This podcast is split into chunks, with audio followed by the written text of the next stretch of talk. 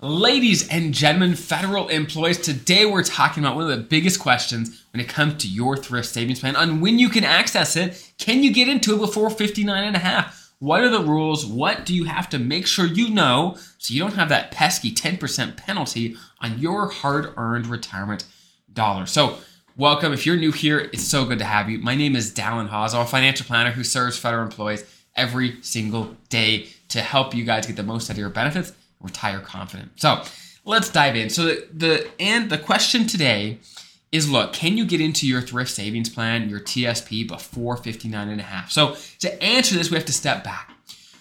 For the vast majority of retirement accounts, the default age that you have to wait before accessing the money is 59 and a half. That is the default age. So for IRAs, 401ks, etc., the age is 59 and a half. If you get into it before, generally speaking, you're going to owe potentially taxes and a 10% penalty on that money. So the question is, hey, as a federal employee, often you can retire before 59 and a half. Can I get access to my money when I retire?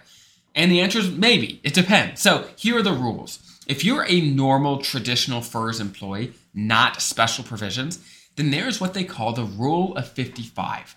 And what this rule says is hey, if you retire in the year you turn 55 or later, so let's say you retire at 57 or whatever, anytime after the year you turn 55, okay, then you can access the TSP before 59 and a half without that 10% penalty. Now, if it's the traditional TSP, you're still going to owe taxes. You can't escape the taxes, but you won't owe that 10% penalty. So keep that in mind.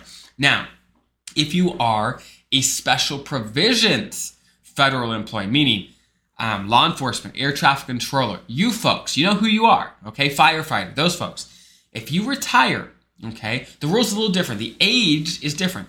If you retire in the year you turn 50 or later, then you can access the TSP right away without penalty. Now, there's one exception to this rule that I just mentioned for special provisions. In December 2022, there was a big law passed that actually made it so that if federal employees, special provisions, retired before 50 but were totally eligible for retirement, they could get access to their TSP right away without penalty. But we're still waiting for that to be implemented, and we don't know exactly what that's going to look like yet. So just so you know, don't don't quote me on this quite. It's going to happen. It's just a matter of when it's implemented. Okay, so that'll be great because as you know, as special provision folks, you can retire as early as let's say 45. If you started at age 20, did 25 years, you could retire at 45 if you're special provisions. And before, you couldn't actually get to your TSP right away. You would have to wait. Okay.